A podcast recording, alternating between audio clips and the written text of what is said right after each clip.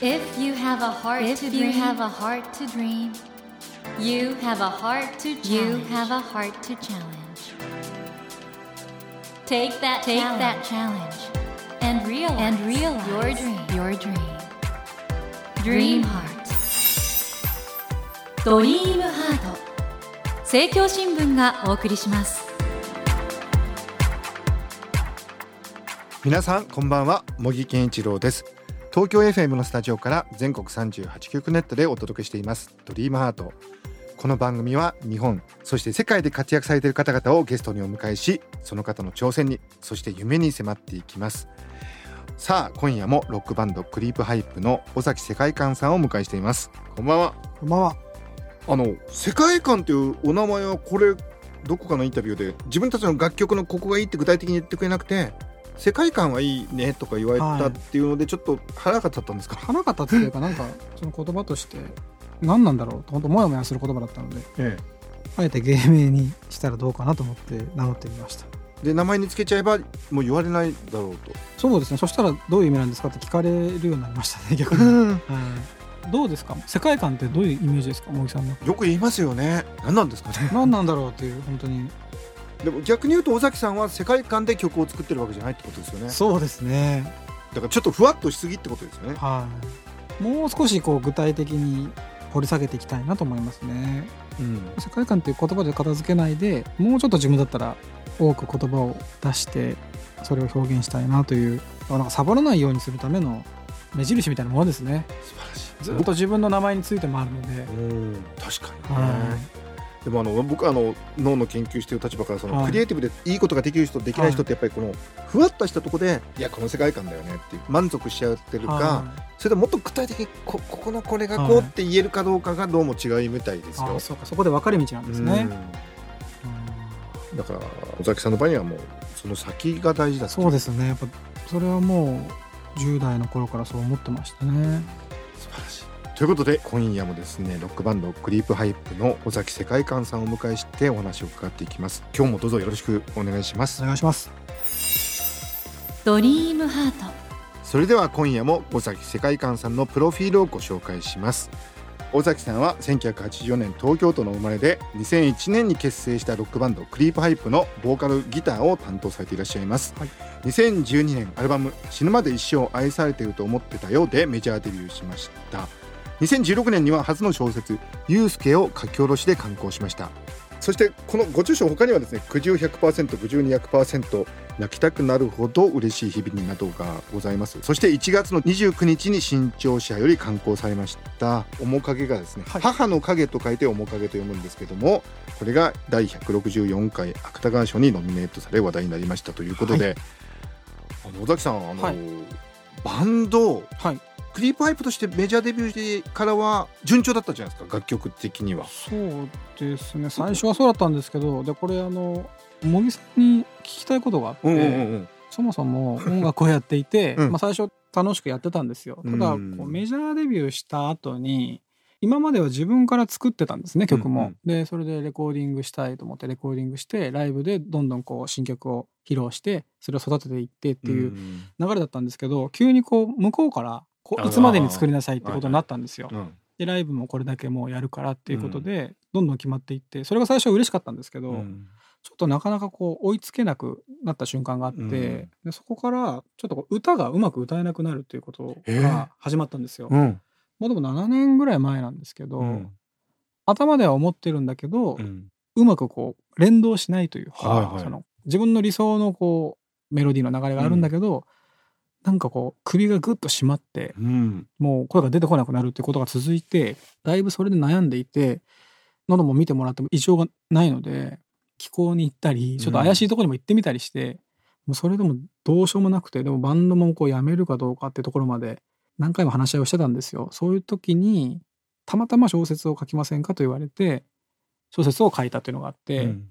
そこで、まあ、ある種救われたというか、うんうんうん他の表現することで、はいはい結構自分がその小説を書いててうまくいかない難しくて、まあ、かなり厳しい評価もされる中でやるというのは割とその音楽ともつながってるというかもともと音楽やっててもいまだにその思ったように歌えないっていうことが続いてるのでえーそうなんですか？そうなんですよ。で面影のその読めるけど書けないっていうそのテーマとか、語彙が少ない子供の視点で書くというのも割とこう今の音楽活動に近いというかそのなんか不自由があるんですよずっと。うんうんそれをいろいろ調べたらその脳の回路とも関係があるっていうのも分かってきたんですけど、それってどうなのかなと思って。困難を抱えてる人ほどはい。それを乗り越えようとするとすごいクリエイティブになるってあのよく挙げられるのはアインシュタイン、はい。アインシュタインが子供の頃ちょっと言葉喋るのがやっぱり彼苦手で。あで5歳までなんか喋んなかったらしいんですよ、でもそれを乗り越えようとしていろいろ空間のイメージとかいろいろこうやってやってたのがーうん。ああいう相対性理論とか作ね。る天才的なことになったんじゃないかと言われてるんで、あー。だから尾崎さんの作品とか言われてることを拝見してるとなんかありますよね。なんかそのうん。ブロックっていうかあのあー。何かうまく出せないっていうはいはいはい。感覚って、それがじゃあ常にあって、うん、あるからこそ生まれてるってことですね。だと思うんですよね。でも確かにそのそうなる前にも別のブロックがあったはずなんですよ。おうおうでもし何もなかったら今続けてるかも保証ないですよね。やっうんぱりすごく気にするようになったんですよね。もううまくいかない分他のことを潰していくというか悪い要素をどんどん潰そうとして努力するようになったしだから確実にその歌うということには執着はしてるんですよね前よりも。うんうんうん歌えなくなったことによって。うんでまた新しいその小説という表現にもたどり着いたしそこアインシュタインもそうなんですね。尾崎さんがユースケの中で、はい。京都のライブハウス行った時に、はいはい、やたらと語る人がいるじゃないあですか。はいいますね。あの人は実在するんですか？モデルがいるんあですかあの人はなんとなくいますね。でああいう人ってどうなんですか？バンド界では。あでもちょっとこうバカにされていますね。でもそういうそのちっちゃなコミュニティが、んアマチュアの時っていうのは絶対なんですよ。うんうんそこに逆らってはいけないっていうのがあってそれを抜けたいと思ってで抜けた時にやっぱそれをすごく恥ずかしいものとして書くのは自分の使命だと思っていて、うん。あの時苦しい思いをした自分をやっぱり救いたいと思ってやっぱ何でもそうですよね。ラジオで、うん。例えば誰かと揉めたりした時に、うん。こんな腹立つやつがいたんだって話して笑いになった瞬間にそこでこう自分の気持ちがちょっとこう認められるというか納得できる瞬間があるので、なんか悔しかった時にでもやっぱりその一段上がってそれを必ずこう何かネタにして消化するというのは目標でしたね。漱石がね夏目はい。漱石がやっぱり坊ちゃんとか書いたのがかなり自分にとって救いになったっていうようなことを書いてるんですけど、はい、尾崎さんにとっても小説書くって自分というものが救われるっていう意識がある？あそうですね。すごく救われるしあとは言い訳の一種でもありますね。その、うん。自分の至らないところも全部こう 文字にして書くという。まあ音楽もそうなんですけど、え音楽はもうちょっと格好つけてる感じがありますね。曲があるし、うん。音があるのえで、うん。ちょっと気取ってる感じがあるんですね自分の中では。でも小説はやっぱりもう何もない中で書いてるので本当のもう恥ずかしい言い訳ですね。それをやっぱりどれだけちゃんと成立させられるかというのが自分のテーマですね。そうやってあの自分と向き合うってことだと思うんですけど。そうですねはい。エゴサーチをするという噂があるエんですけどゴサーチもしますね。されるんですか、はい。はい。いやなんかねやめたいんですけどねエゴサーチ。どうしたらやめられる？脳の構造的にどうしたらエゴサーチを？てかそもそもなんでエゴサーチをするんですか？うーんねえ。ただそれっていいことも抱えてるけどいいこと書かれてるんですけどそのいいことすぐ消えてあ悪い。悪いことだけがたまたま目にした悪いことそうなんですよ。が残る。引っ張られて、えその時ってどんな気持ちになるんですか？うんまあ、単純に傷つきますね。苦しくなるというか、うん、なんでこんなこと言うのかなと思ってその人のアカウントを全部見て なんでこういうこと言うんだろうかっていうのを納得するまで見て、うん。納得したら次に行きますね。そうなんですか、はでもなんか僕尾崎さんってそれクリエイティブに生かしてる気がするんですけどね。い、それはありますね。やっぱりエネルギーとして使ってるんですけどでもだんだんやっぱり苦しくなってきましたね。それも。あそうですか、はでもこれ逆に言うとねクリパイプはメジャーなバンドになってるしそれから今回面影が芥川賞の候補になってるわけですから、い、はい、だんだん自分が望めば傷つかないポジションにもいけてくるじゃないですかそうですね。それってクリエイターとしてどうなんですかねい逆にやそれがやっぱり無理なんですよね自分は。その恥ずかしさがあるとかそういう、んんここだよっていうなんかその防空壕みたいなものはあるんですけどやっぱそこ入らないですね。あ入らないんなんかだ入れないんですよね。なんでしょうね。えじゃあユースケにもちょっと出てきましたけど、はい。何者でもなかった頃っていうか自分が、その頃の気持ちがまだずっとあるってことですか？ずっとあるしそのまんま上がっていくというか、うん。そのその頃から比べたらもうとんでもなくありがたい場所に今入れてるんですけど、うんうん。でもそこに行ったらそこに行ったで同じだけ溝があるというか、うん。やっぱレベルが高いとこに行けばそれなりに自分がやっぱり通用しないので全く同じなんですよねその時と。その10代の時にダメだった時とはあ。何にも変わらないまま景色だけが変わるっていうことですね。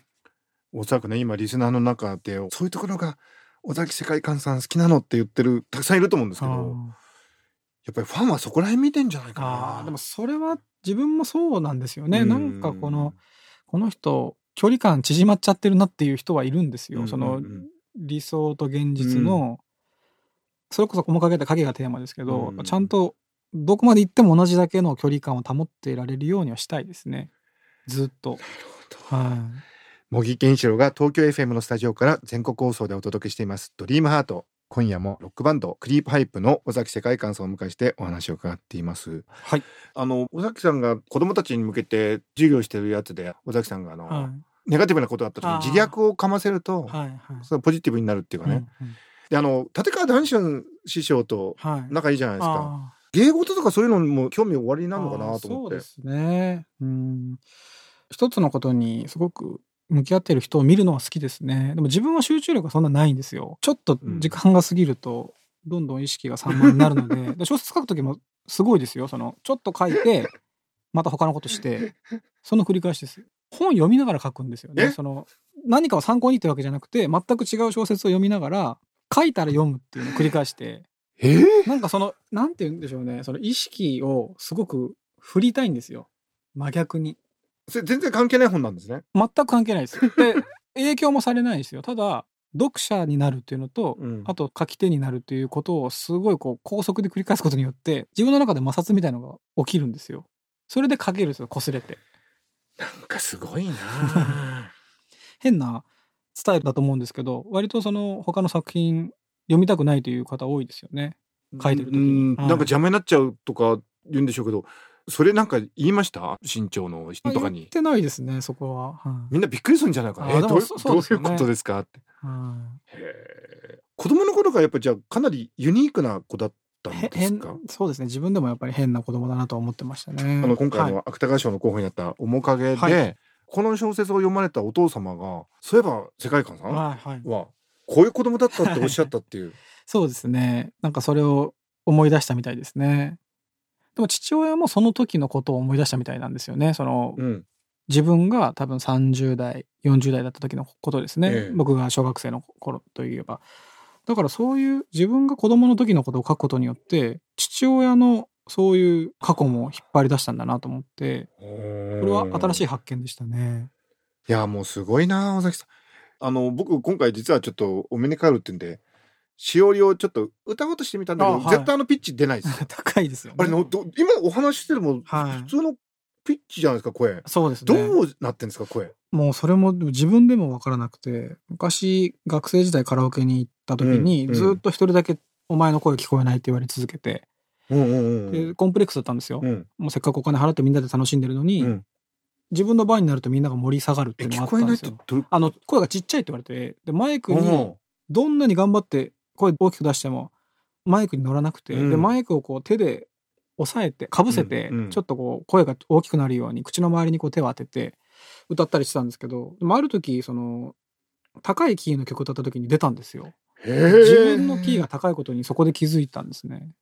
へえすごい話ですね周りの声変わりしたての友達に合わせててダメだったというでそこから高い声で歌うようになりましたね。ちなみに今のマイクこうやってややるっていうのは小説のユースケであの、はい。なんか京都のライブハウス行った時にこうやって、はうわ汚ねえみたいなマイクあああのマイクが臭かったってやつですね。そうそう。あれでも本当にあったんですよ。昔 今でこそ自分のマイクがありますけど、うんうん昔はその順番にマイクを使い回したんですよ、ライブハウスの。でそれでもう本当にめちゃくちゃ臭い時とかあって、うんあれはもう現実ですね。本当に。もう我に返って。だからもう近づけないんですよ。だからその日はちょっとなんかどんなに気合い入れても、うん。うんその他人の臭い唾の匂いで 一気になんか我に返るんですよね。でもそこからここまで旅してきたのにまだギャップ感じるってすごい才能ですね。そうですね。だから自分からそういう匂いを嗅ぎに行っちゃうんですよね。そのマイクも自分のマイクになってそんなことなくなったのに別のところでそういう臭い匂いを嗅ぎに行くっていうか変態ですよねもう。いやーすごいな尾崎さん、うん。どこまで行くんだろうな。頑張ってやっていきます。この番組実は夢とか挑戦がはい。テーマなんですけど、何なんでしょう？そうですね。うーん。その夢と挑戦、一般的にそう思われていて、そこに向かっていってしまったら、うん尾崎世界観ではなくなると思うので、ん。ん尾崎世界観で居続けることが夢と挑戦ですね、僕の中では。いい、その調整ですね、だから。うんうんうん距離感をちゃんといつまでも同じ距離感を保って影と自分みたいな感じでできないことをちゃんと持ち続けるっていうことをしたいですね。だからここであれですよね。だから例えばあの僕あり得ると思うんですけど、はい。い、や日本語の楽曲でグラミー取りますとかね例えばノーベル文学賞取りますとか、はい、言うときっと尾崎世界観じゃなくなっちゃうんですねああそうですね。そういうことじゃないんだよね、はい。でどういうことなのかっていうのは調整調整です。はい。調整挑戦じゃなくすてごいな調整、調整していきます。とそれもなんかその現状維持を望んでるとも違うので、うんうんうやっんぱりその動いてるのも見せていきたいし、うん、そのバランスですね。自分らしいバランスを保っていろんな表現をしていきたいですね。とりあえずはでも芥川賞は一応目 まあ取るってことで、はいい、いいですかね？それはしたいです。はい。頑張ります。それはいいですよね はい、頑張ります。はい、えー今夜はロックバンドクリープハイプの尾崎世界観さんをお迎えしていろいろとお話を伺ってきましたがこの新潮社から出ている本当に素晴らしい小説です芥川賞候補作の面影はい。これをですね皆さんぜひお読みいただきたいんですが、なんとこちらの面影を3冊しかも尾崎さんの直筆サインを入れてプレゼントいたしますのでご希望の方はこの後番組のエンディングで応募方法をご案内しますのでもう少しお待ちください。ということで森健一郎が東京 FM のスタジオから全国放送でお届けしています「ドリームハート今夜も尾崎世界観さんをお迎えしてお送りしました尾崎さん2週続けて本当にすごく深い話はい。ありがとうございましたありがとうございました。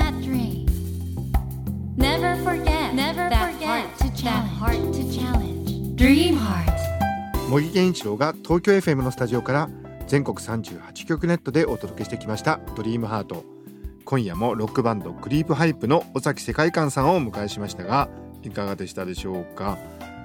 まあとにかくね尾崎さんすごいですよ。ここまでねメジャーになって成功してきたにもかかわらず依然として何か自分の中にギャップがある。でもそれは決してねそのある何か目指す具体的な何かがあってそれと自分とのギャップというよりは自分の内側にあるものなんでしょうね。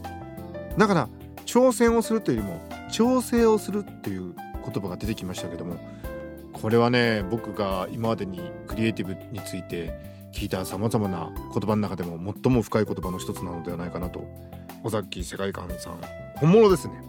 やっぱりそれはずっとおっしゃってた例えば世界観がいいねって言われてでもそんな緩い言葉ふわっとした言葉じゃなくてもっと具体的にピンポイントで指し示すものがあるんじゃないかってことをおっしゃってましたがそうなんだと思うんですよ。やっぱりこれが夢ですって言っちゃうとなんかずれちゃうようなものが尾崎さんの中であってそこに忠実にいらっしゃる。その姿勢にね私たくさんのことを学ばせていただいたような気がいたします。さあそれではお待たせいたしました。今夜のプレゼントの応募方法をご案内いたします。今夜のゲストクリープハイプの尾崎世界観さんのご著書「面影」を尾崎さんの直筆サインを入れて3名の方にプレゼントいたします。ご希望の方は必要事項を明記の上ドリームハートのホームページよりご応募ください。私模擬に聞きたいことや相談したいことなどメッセージを添えていただけると嬉しいです。なお当選者の発表は商品の発送をもって返させていただきます。たくさんのご応募お待ちしております。そして無料音声配信アプリオーディでドリームハートの番外編番組茂木健一郎のポジティブ脳教室を配信中です。ぜひ聞いてみてくださいね。さて来週のドリームハートは特別編。番組をお聞きいただいておりますリスナーの皆様から寄せられたお悩みやご質問に私茂木がお答えしていきます。ぜひ来週も聞いてくださいね。それではまた土曜の夜10時にお会いしましょう。ドリームハートお相手は森健一郎でした。ドリームハート。政教新聞がお送りしました。